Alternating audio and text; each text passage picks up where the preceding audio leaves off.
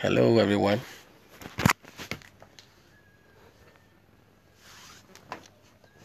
Wonderful people of God. Um, today is Sunday. Today is Sunday, and um, 24th of May, 2020. Well, we thank God so much for His grace. The Bible said that it is because of the Lord's mercy that we are not consumed. So great is His faithfulness. To wake up and to sleep and to wake up sounds like normal for all of us. Unless someone dies before we see how important it is to sleep and to wake up. But let us not be thankful. So, this moment, I want us to just briefly look at a um, short word from the Lord and we would pray and then we would receive some blessings from God. Father, we thank you this morning and um, we are grateful for life. The Bible said in Isaiah chapter 50, verse 4, that He wakened us up morning by morning. Morning by morning. You wake us up morning by morning.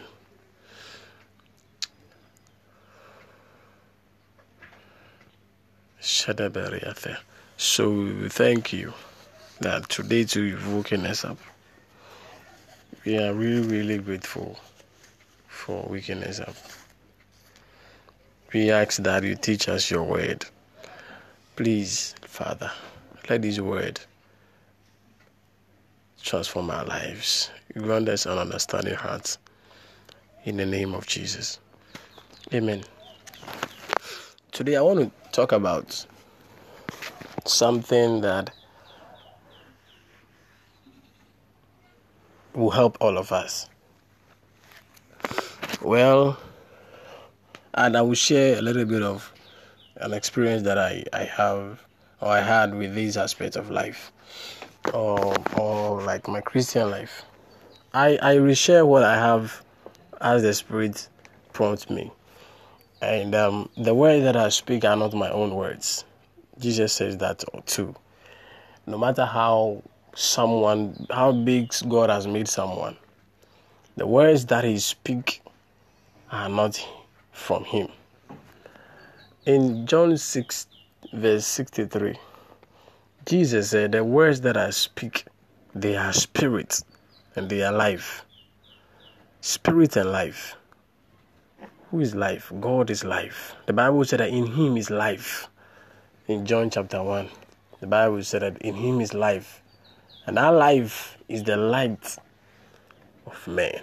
So the word that we speak is the life of God. So as we speak the word, we are communicating the life of God into your spirit. And it is only that life of God that is able to transform your life. Getting a loan from the bank will not change your life.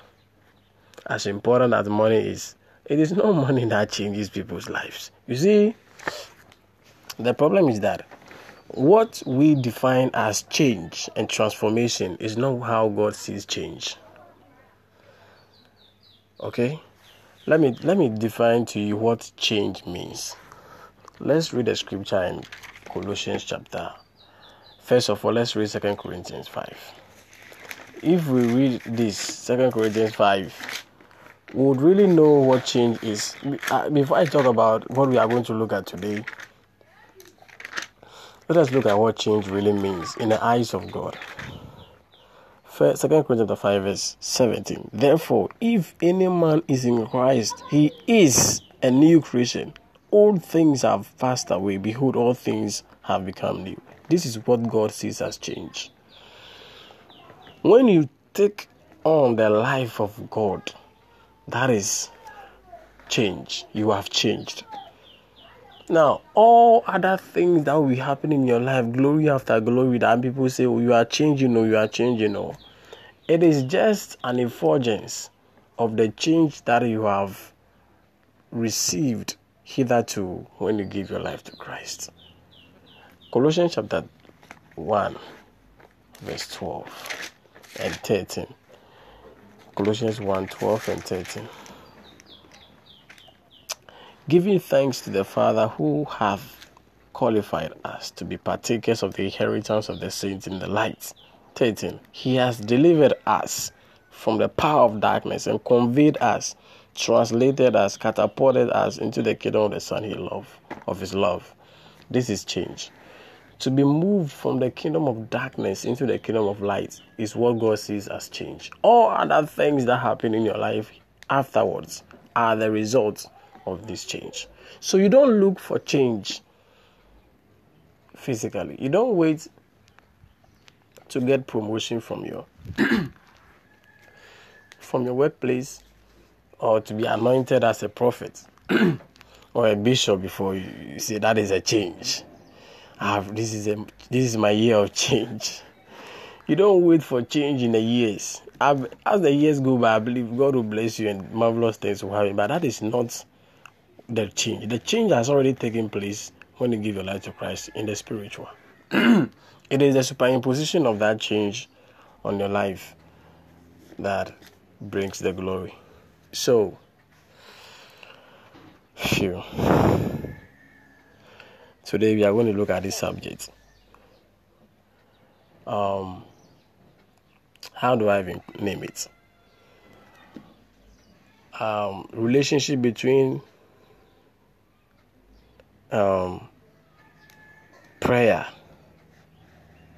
and our walk with God. The relationship between prayer and our walk with God. In I, I, I, I received the Holy Spirit not long ago. And, um, sorry, I received the Holy Spirit not long ago. And um, that was a couple of years ago, I think eight years ago. By one man, he was a student at the time. And uh, we went for a prayer meeting. And in the evening, he laid hands on me.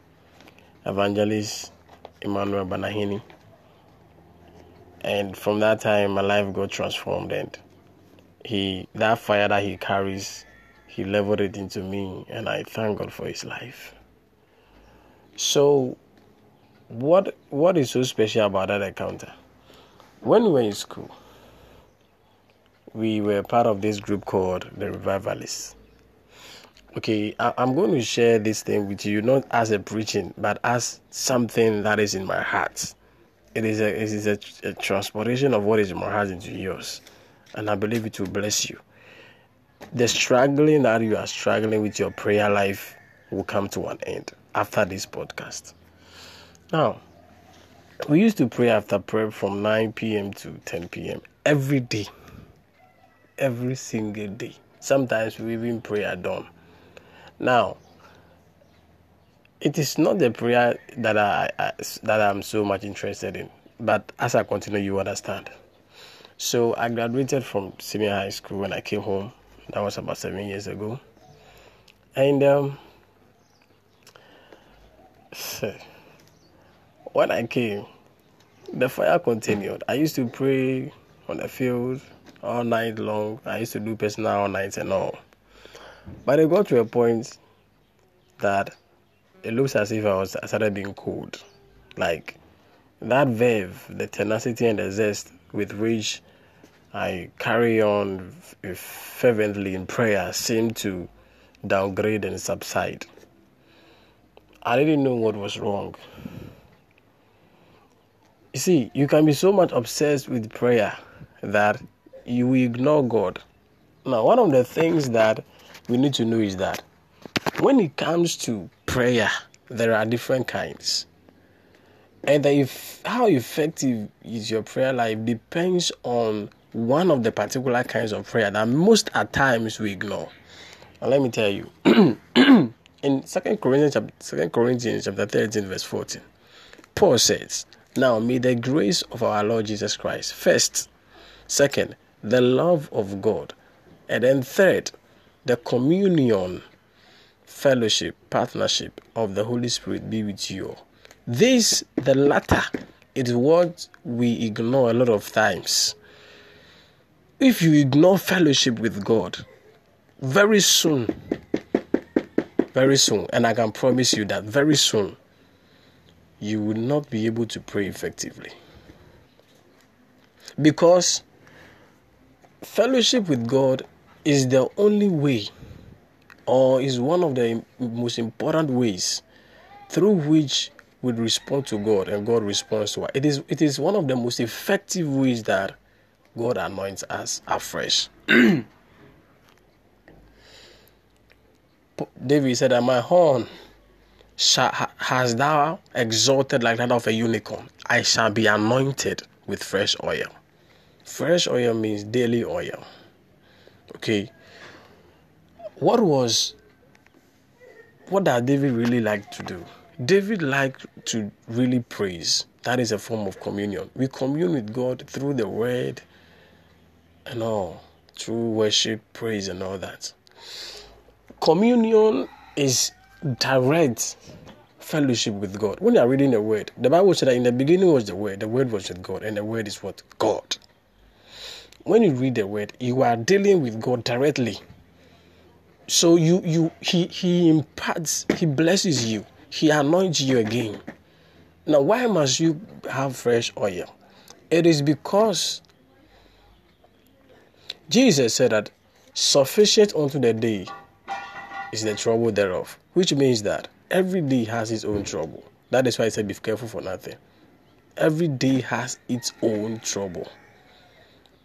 The reason is because this world is not only inhabited by Christians, but by, but by devils and all. The Bible said in Ephesians 2, verse 2, that the spirit of the power of the air, which now worketh in the sons of disobedience. The sons of disobedience are not fallen angels. They are human beings that refuse to walk in the ways of God. They are influenced by the spirit of the power of the air.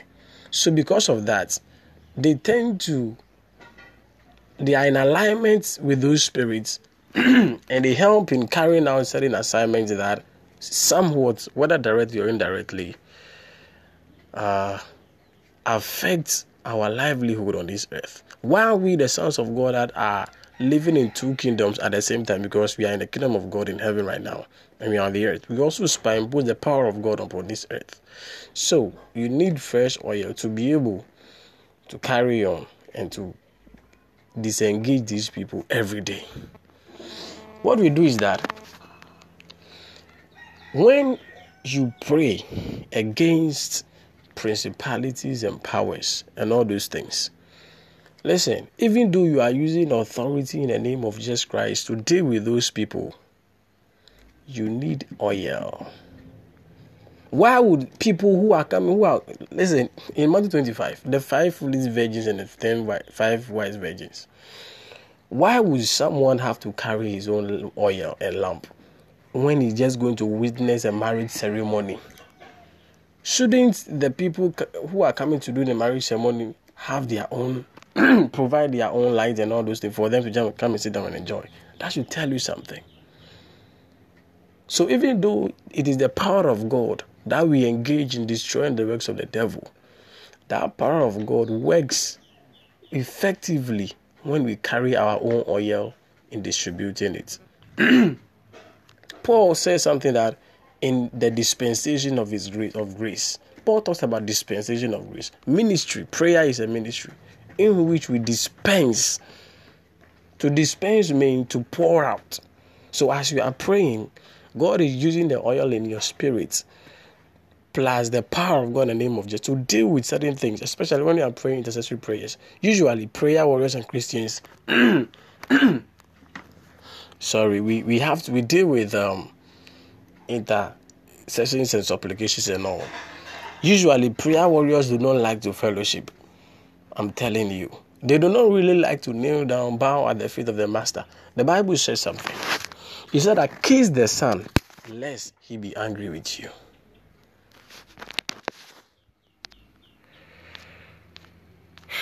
So if you are always on fire, like of offense on the offense, okay, praying against the works of the devil. In 1 John 3, the Bible said that for this reason the Son of Man came to destroy the works of the devil. You are praying against the works of the devil. What you are doing is that you are you are using you are actually dispensing life from your inside through the power of God to disengage those people. So your oil have to be replaced. Now, how can your oil be replaced when listen people people pray. People people are actually praying yet they don't have time for god. The fact that listen the fact that someone really prays all the time does not really mean that he is close to god.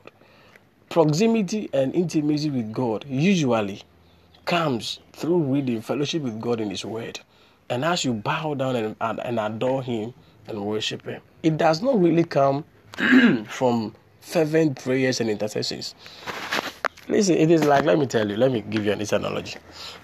When someone is a minister, let's say, minister of defense, okay, they are, they are, I think they are involved, they are, they are directly related to, or their work is to make sure there is security in the country and all. That is work. The fact that he's doing that work does not mean that he's closer to his family. You can be maybe a radio broadcaster and you are giving out information, you are doing massive work on the airwaves, yet you cannot, yet you are not close to your family. Because when you come, it's late, you bath and you sleep, you don't even engage in communication with your family, and your family is derailing, is getting down the drain, communication is low, yet you are, you are very effective. A child of God can be very effective in praying and intercessing, yet when it comes to his intimacy with God, he's he's on a very lower level. That is the reason why many people seem to be giants on the altar, but they engage in secret sins. They are doing the work. It is work. Prayer is work. But beyond that work, God requires us to fellowship with Him. Let me find that verse for you.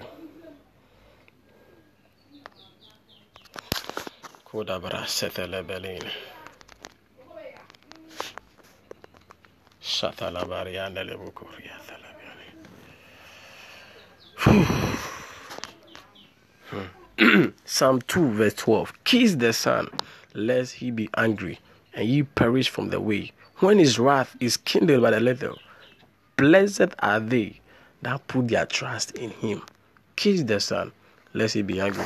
The reason why you see that most people who pray a lot and all those, they are not really blessed. Someone that not really pray that much, but he loves God and worships Him. You see, it is because there are a lot of blessings that comes in a man's life upon a man because of his intimacy, not because of his fervency. You can be very strong and you cannot be easily put down by the enemy because you pray. But God says that this is I found my servant David, a man who is after my heart. David does not let the work of the kingdom carry him away. Of he said that he praises God seven times and prays three times, ten times, always at his feet. Even though he's a king, he has time for that. I said praying is a ministry, is work. It is different from fellowship. What God created us, and when you read Proverbs chapter 8, verse 31 32, you realize that God created us. Talking about the word of God, which is God. God created us to live in us, to have fellowship with us. If you are busy, it is good. Listen, when you are praying, intercession, and supplication, all those things, you are engaging as a man of war. The Bible said in 2 Timothy chapter 2, verse 4 verse 1, verse 4 that. Chapter 1, verse 4 that. No man that warreth entangleth himself with the affairs of this life, that he may please the man that enlisted him. Okay? So when you are praying, you are a man of war. Let's take God as your wife. The praying you are praying is a work. God is your wife. After all the work, you should have time for God, fellowship with Him. When you do that, it does not give room for secret things even though you are a warrior. People are warriors and all, and they are praying very well. Yet, they do not know the heart of God, and they have secret things in their life. Because instead of them to read the word and have fellowship with God, so that they will fall in love with God. When you fall in love with God, Joseph Prince says that And I love that statement. When you fall in love with God, you fall out of love with sin. yes. Fellowship and communion should not replace the activities we do in the kingdom. People are people like to always be in church and church and church, but they don't really have the time for God. Don't be deceived. And those are people that easily get fall, they easily fall away. Let me read something to you in Ephesians chapter 3, verse 6. Whoever abides in him, God, does not sin. Whoever sins has neither seen him or known him. You can be praying 10 hours and not know God. I am not against prayer, but I, I, I am, you see, when people pray for a long time, they don't get results. And they, they, they, they pray for three days and they come and smoke. They pray for the, three days or three weeks or one month and then they end up in fornication. It is because they don't know God. When you know God, David said that I set the Lord always before me. Because he is at my right hand, I shall not be moved. If you are really, really intimate and into God, you wouldn't find secret things in your heart. Yeah.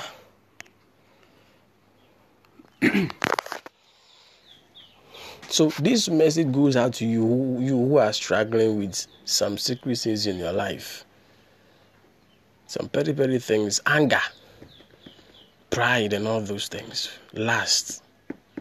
Yet you are praying, sharing the word, and you are on fire for God. But after three months, you end yourself, you end up in a man's room in which he's not married to you, or any other thing. It is because John says, 1 John 3 6, whoever abides every day in him does not sin, and whoever sins has neither seen him not known him. Has neither seen him nor know him. Draw me nearer, nearer, bless the Lord. To the cross where thou hast died, draw me nearer, nearer, bless the Lord to thy precious bleeding side. Yes, you need to draw closer to God. Don't be carried away by spiritual activities just because you want an anointing. Hmm. The, la- the last podcast that I shared, I said that the fastest way to dissipate the anointing is to engage in sexual immorality. There are many people who are praying, but they are sexually immoral. Yes. Not that they deliberately do it, they don't know the way out of it. Let me tell you. Put all those pride in your spiritual activities, put those pride aside. Go on your knees and say, God, I want to know you. I want to know you. I want to know you. David said, Show me your ways, O God, and teach me your path. Even, even Moses, when he was about dying, said that, Lord, I want to know you again. Philippians chapter 3, verse 9. Paul said, I may know you. No. I may know you. Listen, you cannot know God and be struggling with sin. You cannot fall in love with God and be struggling with sin.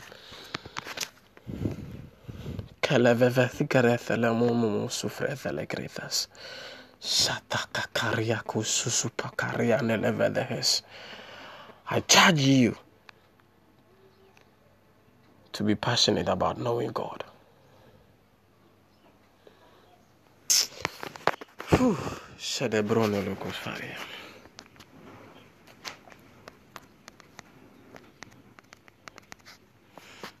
Hmm.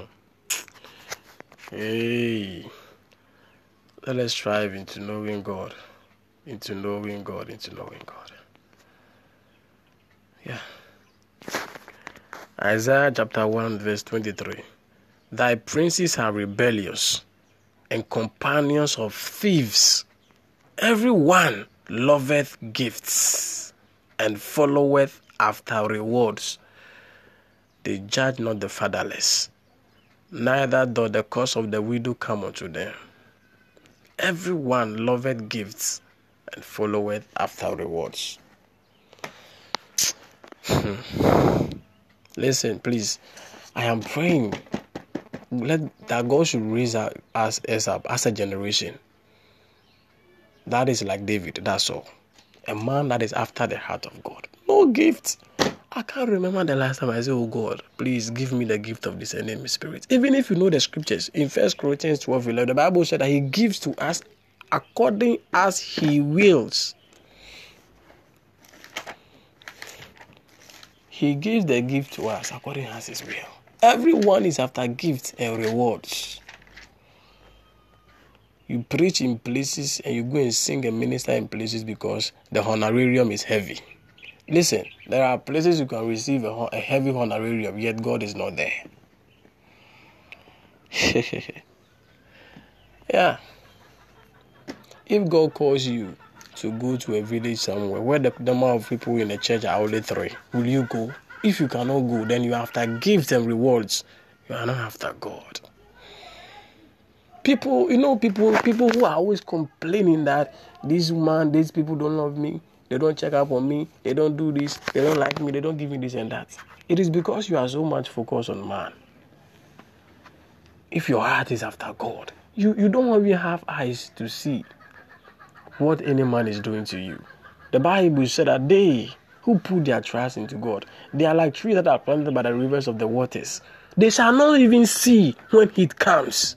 They won't see it. In Jeremiah chapter 17, they won't even see it when it comes. You know, this coronavirus thing that is carrying people away? When you are planted by the rivers of waters, Jesus Christ, you won't even see it. It's not about fasting as as as important as fasting is let's let us get our priorities right draw closer to god focus on knowing god knowing his ways his love for you and his mercy listen that is where you receive oil to be able to pray the other prayers if you are dealing are a prayer warrior and you are still dealing with things it is because you don't love god if you are after knowing god and fellowship with him those Christians will not be in your life. I pray that this little podcast blesses your life. This is all that the Holy Spirit has prompted me to say. If I say anything afterwards, it will be foolishness. Shall we pray, Father? This is your word. this is your word. It is not my word. No, no, no, no, no, no, no, no. It is not my word. This is your word. You said that if anyone sins, it is because he does not know you. God, who would help us to know you? It is you yourself. You said, Draw closer to me, and I'll draw closer to you.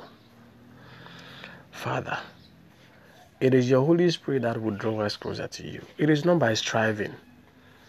By flesh shall no man prevail, none by might, nor by power, but by your Spirit. Lord, help us to draw closer to you. Let us not chase after money, after fame, after riches, after gifts, but you who giveth all things for us to richly enjoy. I pray that anyone that is dealing with a sin, secret sins, even though he's, he loves you and he loves to pray, today will be the end. And as he yearns to know you more and more, you will reveal mysteries to him or her concerning prayer, and he will be a man of prayer. Thank you, Father. In the name of Jesus Christ. Thank you, Lord. Amen. So it's a it's a blessed day for we the children of God again. Now I bring you another day of podcast. I want us to look at something. Today, I believe that God is going to speak to us on a subject And um, I believe that um, uh, this podcast will help us to put our trust in God more than anything else. But let's pray first of all. Father, we thank you for life. We thank you for life. We thank you for life. It is by your mercies that we are not consumed.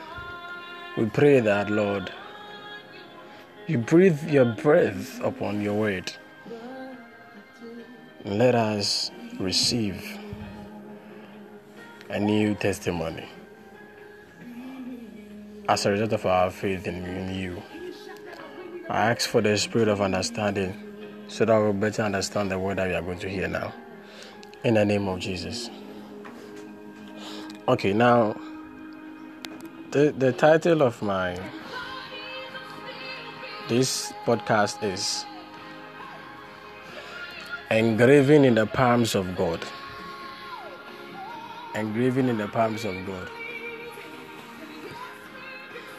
Now, when, when you give your life to Christ, God engrave you in the palm of His hands.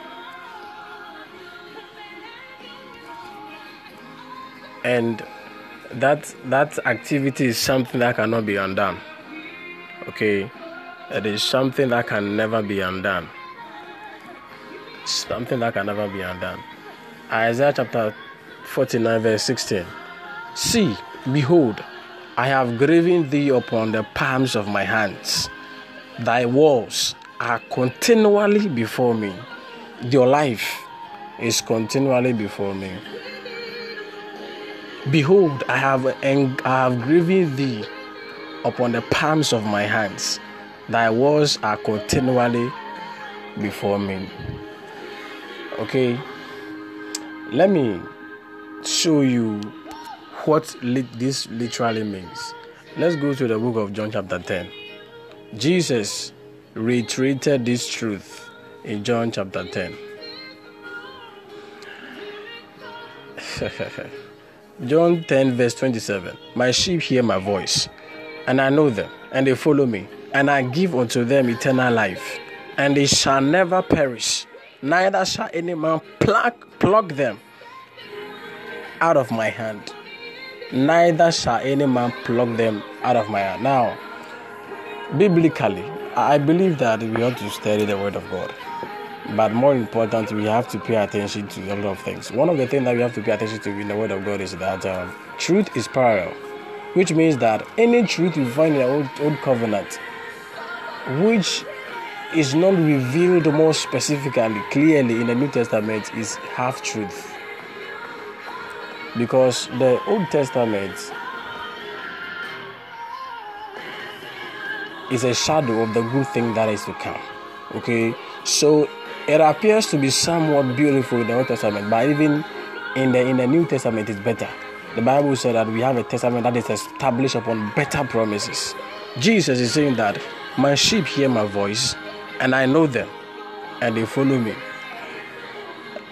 28 and i give unto them eternal life and they and they shall never perish neither shall any man pluck them out of my hand Uh, this is already beautiful I, i'm not really getting into the main subjects but i believe this is already beautiful no man is able to will be able to pluck you out of the hand of jesus christ no man no disease, no no no spirit, nothing. The truth, the thing is that are you really planted in Christ? What gives us this planting? Our faith. The Bible said that whatsoever is born of God overcometh the word, the world. First John chapter 5, verse 4. Whatsoever whatsoever is born of God, whatever came out of God overcomes this world. And this is the victory that overcomes the world, even our faith. When we talk about the world, the other time I explained in my podcast that when, when we talk about the world, we are not talking about the trees, the seas, the houses, and all that. The world actually refers to a lot of things. We have Aeon, then we have Cosmos. Cosmos has to do with um, the systems of this world. Okay, Aeon is a different thing. The forces of this world is what the Bible refers to as world. Okay, so whatsoever is born of God is able to overcome every everything that is a product of the system of this world, including the cohorts and the product of the enemy, sickness and death alike. I give unto them eternal life, and they shall never perish. A lot of time when people read this verse, they say that oh why is it so that why is it that so men are dying? God, Jesus is not really referring to us as physical death. God does not so much regard physical death that like like we humans do. When someone dies, God, it doesn't really baffle God. The most important thing is that is the person going to live eternally with God. Okay. Some people say that oh, where are you going to spend eternity? We don't spend eternity. Eternity is is timeless. We don't spend it. That word spend means that something that has an end. We don't spend eternal. The thing is to be, why are you going to live eternally? So, and I give them eternal life, and they shall never perish, neither shall any man pluck them out of my hand. If you are in Christ, you should need to believe this. The Bible said that you shall know the truth. Phew. So the song says. You shall know the truth, and the truth shall make you free. If you know that nothing will be able to pluck you out of the hand of Jesus Christ, nothing shall pluck you out of the hand. Do you believe this? Jesus said that when he went to the tomb of Lazarus, he said, I shall be able to raise Lazarus back to life. Do you believe this? He said, I'm the resurrection and life. Do you believe this? The miracle that you want for Lazarus is is is is founded upon your faith in what I can do. So right now, no matter what is happening in this world, you need to settle it in the corners of your heart that nothing. Paul said that what shall separate us from the love that God has for us? It, he has settled it in his heart. So he's not afraid. He's able to pick up serpents, travel on the sea because he knows that unless God permits it, it's never going to happen. John 10, verse 29. My Father, which giveth, which gave them me, is greater than all. Glory to God. And no man is able to pluck them out of my Father's hand. That is what Isaiah chapter 49 was talking about. You have been graved upon the palms of God. You are afraid of this and you are afraid of that. It means this truth has not really settled in your heart. If it did, the psalmist know this in Psalm 27 said, The Lord is my light and my salvation. Whom shall I fear? Halabaku safari and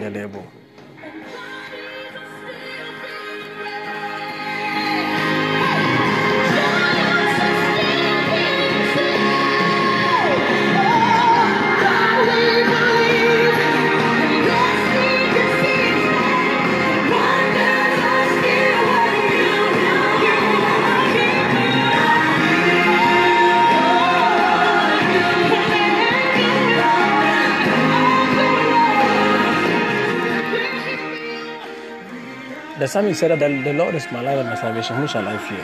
The Lord is the strength of my life. Of whom shall I be afraid? When my enemy, even my foes, came to eat up my flesh, they stumbled and they fell. He, he, his faith was founded upon the rock of ages. God. First Corinthians 10 4 said that rock that followed them was Christ. God is a rock. If you are founded upon Him, you cannot be shaken. Nothing, nothing. Karabarisi. You should believe that no, no, nothing is able to pluck you out of the hand of God. No death, no disease, no infirmity, no devil. Hallelujah. Now, I want to let you know something very, very important. Let's go to the book of Daniel, chapter 1, verse 1 and 2. Daniel chapter 1, verse 1 and 2. In the third year of the reign of Jehoiakim, king of Judah, came Nebuchadnezzar, king of Babylon, unto Jerusalem and besieged it. 2. And the Lord gave Jehoiakim, king of Judah, into his hand with part of the vessels of the house of God, with he which he carried into the land of Shinar to the house of his God. And he, brought the vessels into the treasure house of his God. Now, someone will say that um, what has this particular verse of scripture got to do with what we are looking at? He said, let me read it again so that you know. Verse 2 And the Lord gave Jehoiakim, king of Judah, into his hand. Remember, a lot of time when David is going to battle, he asks the Lord, Lord, will you deliver them into my hand? So, what I want you to know is that unless the Lord delivers you into the hand of the enemy, it's never going to happen. Your business and your kids, your marriage, your health, unless God delivers it into the hand of the enemy, it, it, it, the enemy cannot touch it. Ah, do you believe this? That is the question. Do you believe it? Do you believe it? It is not necessarily about prayer and fasting. Do you believe? Sudala Nelebeko Suta. Do you believe this? Do you believe? Do you believe? And the Lord gave Jehoiakim, king of Judah, into his hand. Yes. Carry them into Babylon. Now, John chapter 11, verse 17. On his arrival, this is about this was when Jesus, uh, Lazarus was sick and they called, they called Jesus. Verse 17. On his arrival, I'm reading from NIV. And on his arrival, Jesus found that Lazarus had already been in the tomb for four days. Bethany was less than two miles from Jerusalem, and many Jews had come to Martha and Mary to comfort them in the loss of their brother. When Martha heard that Jesus was coming, she went out to meet him, but Mary stayed at home. Now, Lord, Martha said to Jesus, If you had been here, my brother would not have died. But I know that even now, God will give you whatever you ask. Verse 23 Jesus said to her, Your brother will rise again. Verse 24 Martha answered, Oh, I know he will rise again in the resurrection at last day. 25 Jesus said to her, I am the resurrection and the life. He who believes in me will live, even though he, he dies and whoever lives and believes in me will never die. Notice that Jesus is talking about believe, believe, believe, faith. Do you believe this? Jesus did not say that, Have you fasted today? Do you believe I am the resurrection and the life? And anyone that believes in me will never die. Do you believe? Lazarus is dead. Someone will say, what about Lazarus? Lazarus is dead. His faith is not needed in the equation. He's dead. dead men don't. You don't. God does not require faith from dead men. So if you have someone who is dead, dead in your house, his faith is not relevant. Whether he believed in God before he died or not is irrelevant. If you believed that he can rise, on the account of your faith, he will rise. If he's not rising, it is not because he didn't believe in God before he died. It is you whose faith is weak. Jesus said, Do you believe this? Do you believe this? Do you believe this? Do you believe this?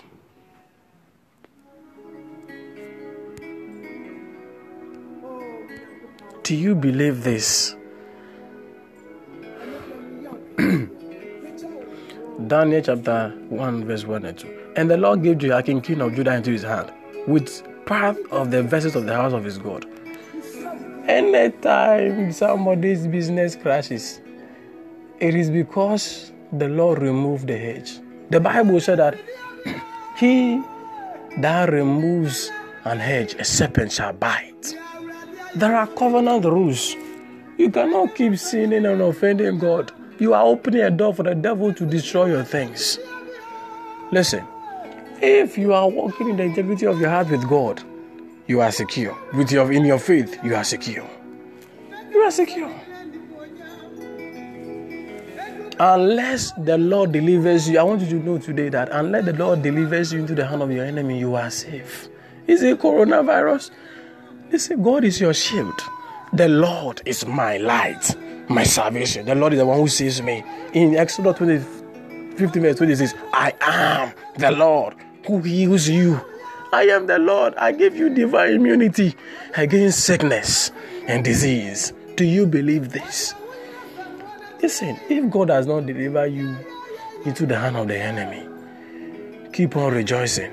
Fear no devil. He said, Though I walk through the valley of the shadow of death, I will fear no evil. God is with me. He will never deliver me into the hands of my enemy. Raka sopra velebeni. Susu papa pariana namani. Yes.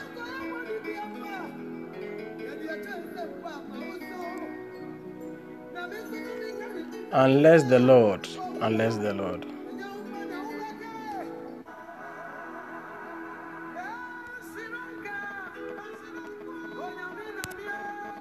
Let us go to Job, the book of Job, chapter 1.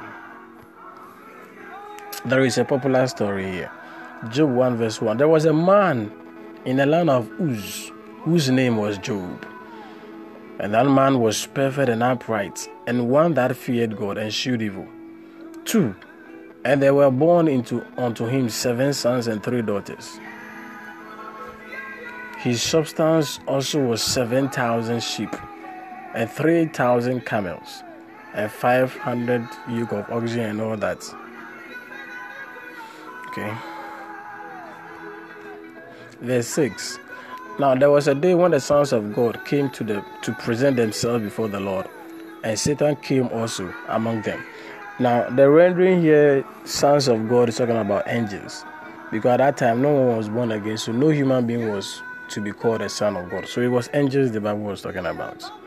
You can read it in a different version. Verse 7. And the Lord said unto Satan, Whence comest thou? Then Satan answered the Lord and said, From going to and fro in the earth, and from walking up, up and down in it.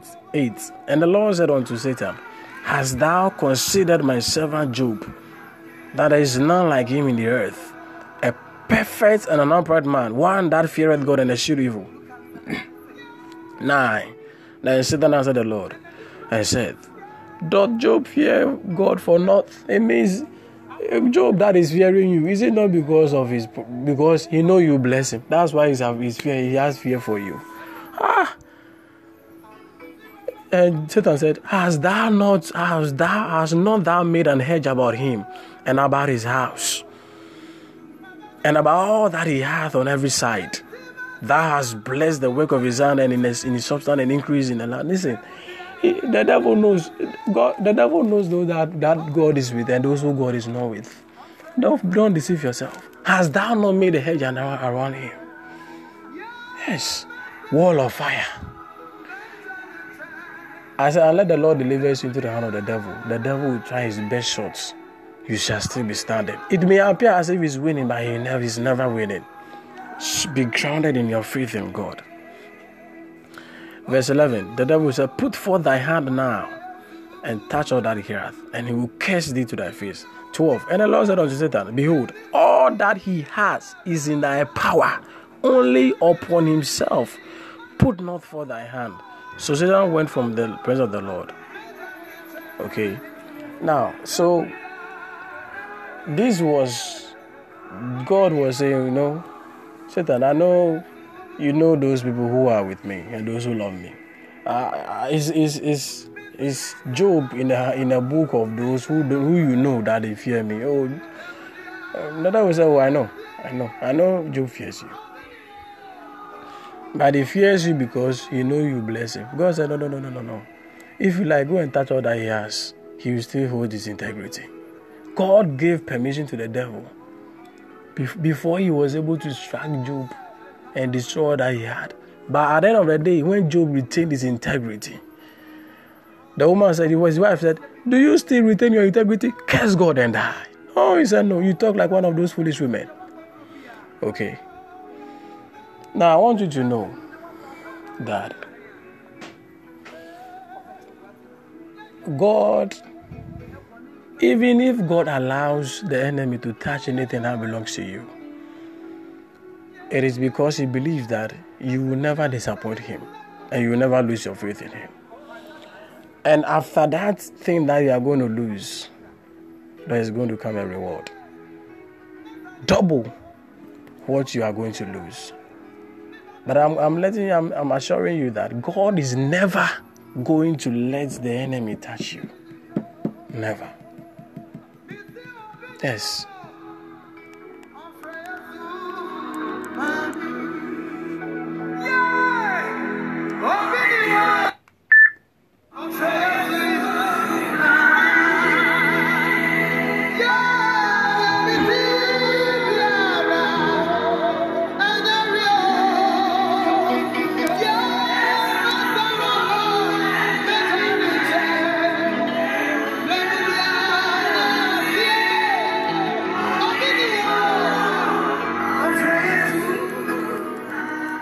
Ecclesiastes, Ecclesiastes chapter 10, verse 8. He that diggeth a pit shall fall into it, and whoso breaketh an hedge, a serpent shall bite. Yeah. There is a hedge around every believer. There is a hedge of protection. It is not by chance that you sleep and you wake up and all your things are safe. There is a hedge around your life. That hedge is the power of God. That hedge is God Himself. The Bible said that he that breaketh an edge, a serpent shall bite, the enemy. The psalmist said that before I was afflicted, I went astray. If you live carelessly, you break that hedge. And God is not to blame. No, God is not to blame. You cannot leave your children carelessly. And the devil is trying to start blaming God. You, you, you, you cannot live anyhow. You break the hedge, the devil will bite you. And I say that. I say this, I say this again. Unless God delivers you, your life, your health, your business, and your family into the hand of the devil, he cannot. He cannot. And God loves you so much. No matter what you are losing, you are not losing. I'm letting you know. Put your faith and your trust in God totally. He's the hedge. He's the hedge.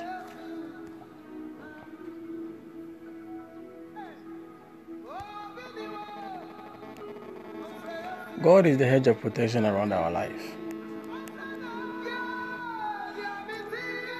Don't be afraid for nothing. One of the ways that we, we, we, we allow the devil into our lives is when we sin continually. You do one particular thing you know is wrong. For six years, you are doing that particular thing. God will withdraw his power in his hand a little to see if you come back to your senses. Yeah, fear. Fear. Fear is another thing, another element that opens the hedge, that opens up the hedge. Fear. Fear. Fear. Fear. Fear. Don't be don't be afraid for nothing. Don't be afraid for nothing. Yes.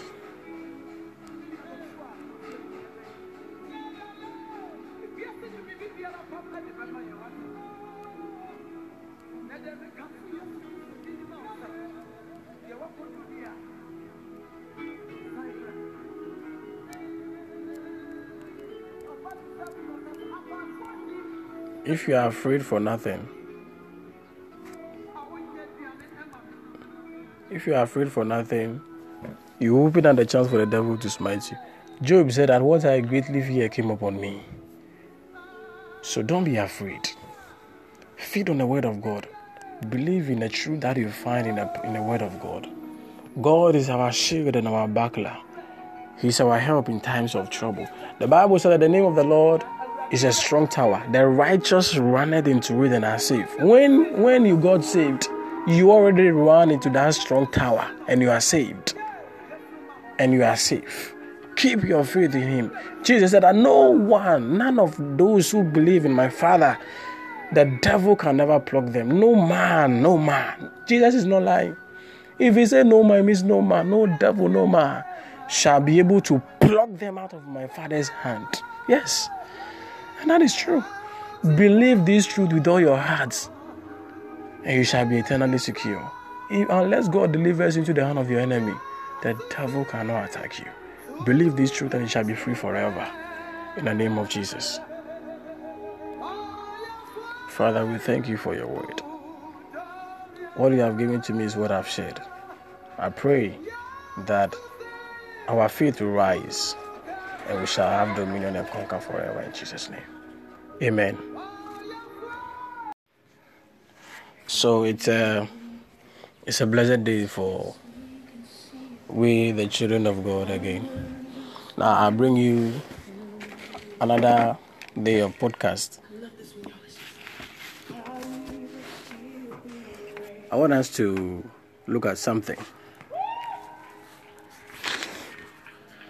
Today, I believe that God is going to speak to us on a subject. And um, I believe that um, uh, this podcast will help us to put our trust in God more than anything else. But let's pray first of all. Father, we thank you for life. We thank you for life. We thank you for life. It is by your message that we are not consumed. We pray that, Lord, you breathe your breath upon your word. Let us receive a new testimony as a result of our faith in you. I ask for the spirit of understanding so that we'll better understand the word that we are going to hear now. In the name of Jesus. Okay, now the the title of my this podcast is Engraving in the Palms of God. Engraving in the palms of God. Now when when you give your life to Christ, God engrave you in the palm of his hands.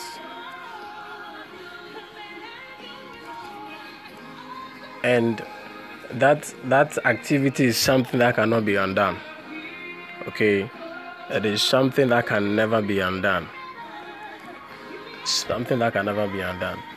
Isaiah chapter 49, verse 16.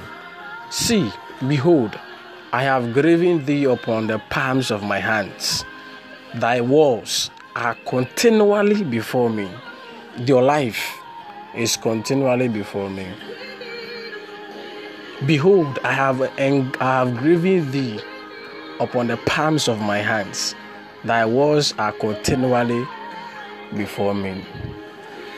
Okay, let me show you what li- this literally means. Let's go to the book of John, chapter 10. Jesus reiterated this truth in John chapter 10. John 10, verse 27. My sheep hear my voice, and I know them, and they follow me, and I give unto them eternal life, and they shall never perish, neither shall any man pluck, pluck them out of my hand. Neither shall any man pluck them out of my hand. Now, biblically, I believe that we ought to study the Word of God. But more important, we have to pay attention to a lot of things. One of the things that we have to pay attention to in the Word of God is that um, truth is parallel, which means that any truth you find in the Old, Old Covenant, which is not revealed more specifically, clearly in the New Testament, is half truth. Because the Old Testament is a shadow of the good thing that is to come. Okay, so it appears to be somewhat beautiful in the Old Testament, but even in the in the New Testament, it's better. The Bible said that we have a testament that is established upon better promises. Jesus is saying that my sheep hear my voice, and I know them, and they follow me. 28 and I give unto them eternal life, and they and they shall never perish, neither shall any man pluck them out of my hand. Uh, this is already beautiful. I'm not really getting into the main subjects, but I believe this is already beautiful. No man is able to will be able to pluck you out of the hand of Jesus Christ. No man, no disease, no no no spirit, nothing. The truth, the thing is that are you really planted in Christ? What gives us this planting? Our faith. The Bible said that whatsoever is born of God overcometh the world, the world. First John chapter 5, verse 4. Whatsoever whatsoever is born of God, whatever came out of God overcomes this world. And this is the victory that overcomes the world, even our faith. When we talk about the world, the other time I explained in my podcast that when, when we talk about the world, we are not talking about the trees, the seas, the houses, and all that. The world actually refers to a lot of things. We have Aeon, then we have Cosmos. Cosmos has to do with um, the systems of this world. Okay, Aeon is a different thing. The forces of this world is what the Bible refers to as world. Okay, so whatsoever is born of God is able to overcome every everything that is a product of the system of this world, including the cohorts and the product of the enemy, sickness and death alike. I give unto them eternal life, and they shall never perish. A lot of time when people read this verse, they say that oh, why is it so that why is it that so men are dying? God, Jesus is not really referring to us as physical death. God does not so much regard physical death that like like we humans do. When someone dies, it doesn't really baffle God. The most important thing is that is the person going to live eternally with God. Okay, some people say that, oh, where are you going to spend eternity? We don't spend eternity. Eternity is, is timeless. We don't spend it. That word spend means that something that has an end. We don't spend eternity. The thing is to be, where are you going to live eternally? So, and I give them eternal life, and they shall never perish, neither shall any man pluck them out of my hand. If you are in Christ, you should need to believe this. The Bible said that you shall know the truth. Phew. So the song says, mountains are still. You shall know the truth, and the truth shall make you free. If you know that nothing will be able to pluck you out of the hand of Jesus Christ, nothing shall pluck you out of the hand. Do you believe this? Jesus said that when he went to the tomb of Lazarus, he said, I shall be able to raise Lazarus back to life. Do you believe this? He said, I'm the resurrection and life. Do you believe this? The miracle that you want for Lazarus is is is is founded upon your faith in what I can do. So right now, no matter what is happening in this world, you need to settle it in the corners of your heart that nothing. Paul said that what shall separate us from the love that God has for us? It, he has settled it in his heart. So he's not afraid. He's able to pick up serpents, travel on the sea because he knows that unless God permits it, it's never going to happen. John 10, verse 29. My Father, which giveth, which gave them me, is greater than all. Glory to God. And no man is able to pluck them out of my Father's hand. That is what Isaiah chapter 49 was talking about. You have been engraved upon the palms of God. You are afraid of this and you are afraid of that. It means this truth has not really settled in your heart. If it did, the psalmist know this in Psalm 27 said, The Lord is my light and my salvation. Whom shall I fear? Halabaku safari yandelebo.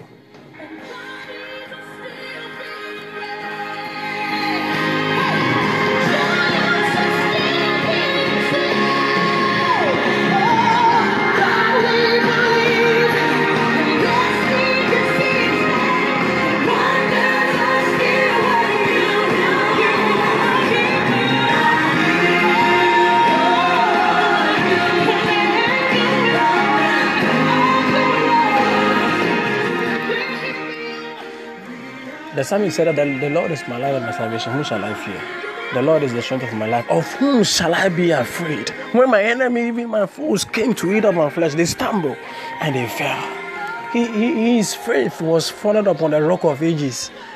God. First Corinthians 10 4 said that rock that followed them was Christ. God is a rock. If you are founded upon Him, you cannot be shaken. Nothing, nothing. Karabarisi. You should believe that no, no, nothing is able to pluck you out of the hand of God. No death, no disease, no infirmity, no devil. Hallelujah. Now, I want to let you know something very, very important. Let's go to the book of Daniel, chapter 1, verse 1 and 2. Daniel chapter 1, verse 1 and 2. In the third year of the reign of Jehoiakim, king of Judah, came Nebuchadnezzar, king of Babylon, unto Jerusalem and besieged it. 2. And the Lord gave Jehoiakim, king of Judah, into his hand with part of the vessels of the house of God, with he which he carried into the land of Shinar to the house of his God. And he, brought the vessels into the treasure house of his God. Now, someone will say that um, what has this particular verse of scripture got to do with what we are looking at? He said, let me read it again so that you know. Verse 2 And the Lord gave Jehoiakim, king of Judah, into his hand. Remember, a lot of time when David is going to battle, he asks the Lord, Lord, will you deliver them into my hand? So, what I want you to know is that unless the Lord delivers you into the hand of the enemy, it's never going to happen. Your business and your kids, your marriage, your health, unless God delivers it into the hand of the enemy, it, it, it, the enemy cannot touch it. Ha! Do you believe this? That is the question. Do you believe it? Do you believe it? It is not necessarily about prayer and fasting. Do you believe? Sudala Baria Nelebeko Suta. Do you believe this? Do you believe? Do you believe? And the Lord gave Jehoiakim, king of Judah, into his hand. Yes. Carry them into Babylon. Now, John chapter 11,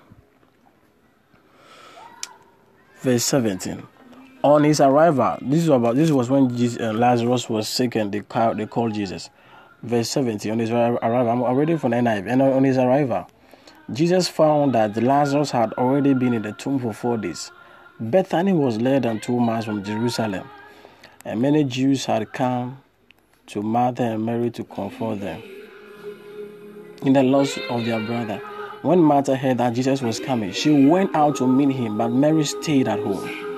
Now, Lord, Martha said to Jesus, If you had been here, my brother would not have died. But I know that even now, God will give you whatever you ask. Verse 23 Jesus said to her, Your brother will rise again. Verse 24 Martha answered, Oh, I know he will rise again in the resurrection at last day. 25 Jesus said to her, I am the resurrection and the life. He who believes in me will live, even though he, he dies. And whoever lives and believes in me will never die. Notice that Jesus is talking about believe, believe, believe, faith. Do you believe this? Jesus did not say that, Have you fasted today? Do you believe I am the resurrection and the life? And anyone that believes in me will never die. Do you believe? Lazarus is dead. Someone will say, What about Lazarus? Lazarus is dead. His faith is not needed in the equation. He's dead. He- dead men don't, you don't, God does not require faith from dead men. So if you have someone who is dead, died dead in your house, his faith is not relevant. Whether he believed in God before he died or not is irrelevant. If you believed that he can rise, on the account of your faith, he will rise. If he's not rising, it is not because he didn't believe in God before he died. It is you whose faith is weak. Jesus said, Do you believe this? Do you believe this? Do you believe this? Do you believe this?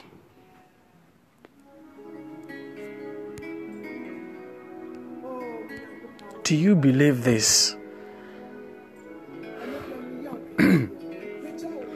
Daniel chapter 1, verse 1 and 2. And the Lord gave Jehoiakim king of Judah into his hand, with part of the vessels of the house of his God. Anytime somebody's business crashes, it is because the Lord removed the hedge. The Bible said that he that removes an hedge, a serpent shall bite. There are covenant rules. You cannot keep sinning and offending God. You are opening a door for the devil to destroy your things. Listen, if you are walking in the integrity of your heart with God, you are secure. With your in your faith, you are secure. You are secure. Unless the Lord delivers you, I want you to know today that unless the Lord delivers you into the hand of your enemy, you are safe. Is it coronavirus? Listen, God is your shield. The Lord is my light, my salvation. The Lord is the one who saves me. In Exodus 20, 15 verse 26, I am the Lord who heals you. I am the Lord. I give you divine immunity against sickness and disease. Do you believe this? Listen, if God has not delivered you into the hand of the enemy, keep on rejoicing. Fear no devil. He said, Though I walk through the valley of the shadow of death, I will fear no evil. God is with me. He will never deliver me into the hands of my enemy. Raka sopra velebeni. Susu papa pariana namani. Yes.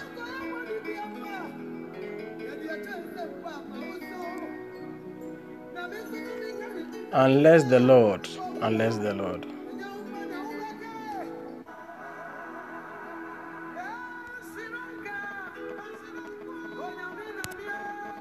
Let us go to Job, the book of Job, chapter 1. There is a popular story here. Job 1, verse 1. There was a man in the land of Uz whose name was Job.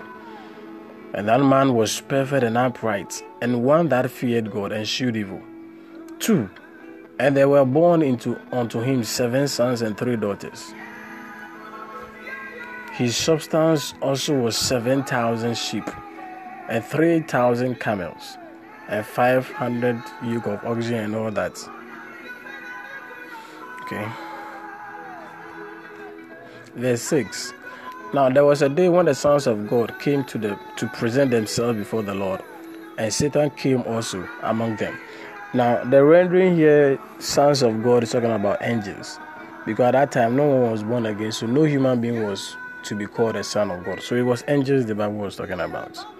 You can read it in a different version. Verse 7. And the Lord said unto Satan, Whence comest thou? Then Satan answered the Lord and said, From going to and fro in the earth,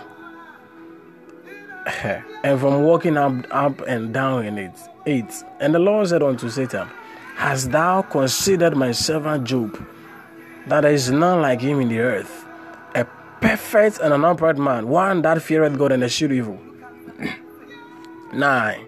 Then Satan answered the Lord and said, Doth Job fear God for naught? It means Job that is fearing you, is it not because of his because he know you bless him? That's why he's, he's fear, he has fear for you.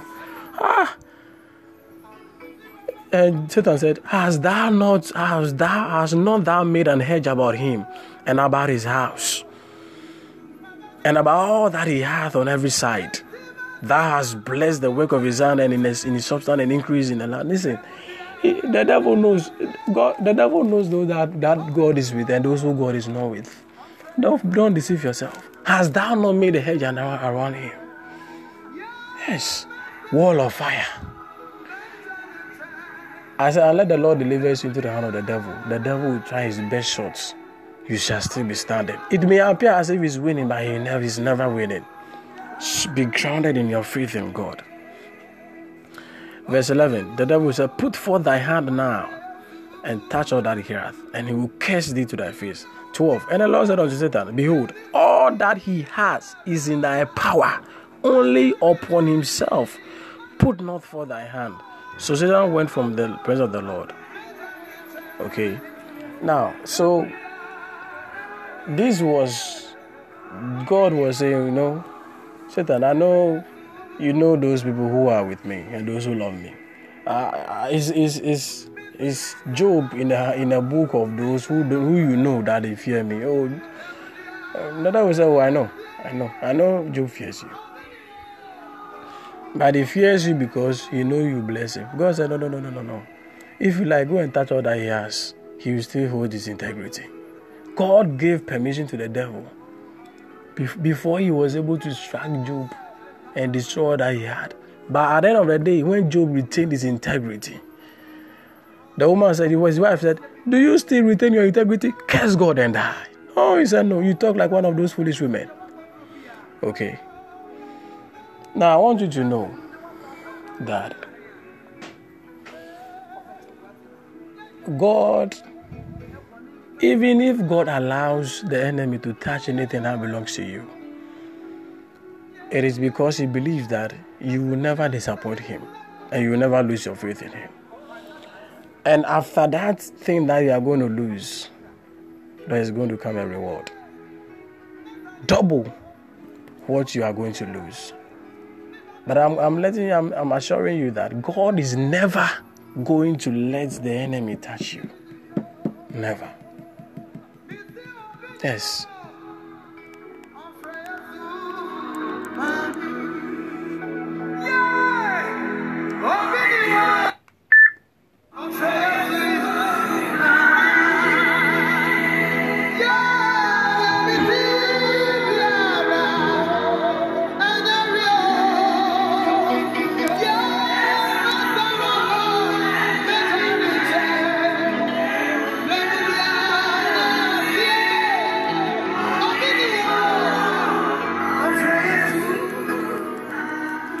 Ecclesiastes, Ecclesiastes chapter 10, verse 8. He that diggeth a pit shall fall into it, and whoso breaketh an hedge, a serpent shall bite.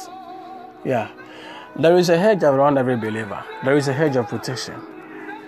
It is not by chance that you sleep and you wake up and all your things are safe. There is a hedge around your life. That hedge is the power of God. That hedge is God Himself. The Bible said that he that breaketh an edge, a serpent shall bite, the enemy. The psalmist said that before I was afflicted, I went astray. If you live carelessly, you break that hedge. And God is not to blame. No, God is not to blame. You cannot leave your children carelessly. And the devil is trying to start blaming God. You, you, you, you cannot live anyhow. You break the hedge, the devil will bite you. And I say that. I say this, I say this again. Unless God delivers you, your life, your health, your business, and your family into the hand of the devil, He cannot. He cannot. And God loves you so much.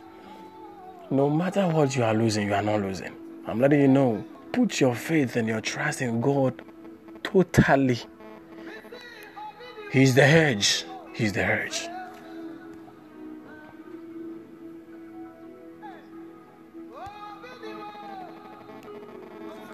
God is the hedge of protection around our life.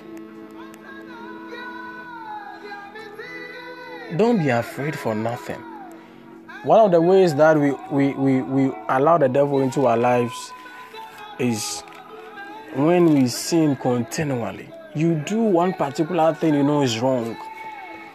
For six years, you are doing that particular thing. God will withdraw his power in his hand a little to see if you come back to your senses. Yeah, fear. Fear. Fear is another thing, another element that opens the hedge, that opens up the hedge. Fear. Fear. Fear. Fear. Fear. Don't be don't be afraid for nothing. Don't be afraid for nothing. Yes.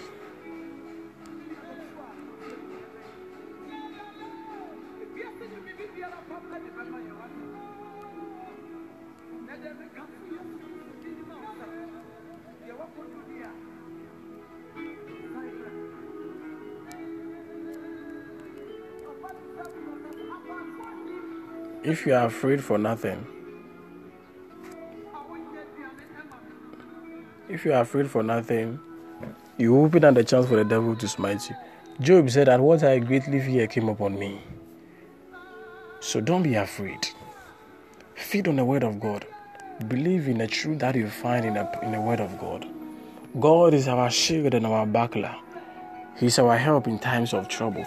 The Bible said that the name of the Lord is a strong tower. The righteous runneth into it and are safe. When when you got saved, you already run into that strong tower and you are saved.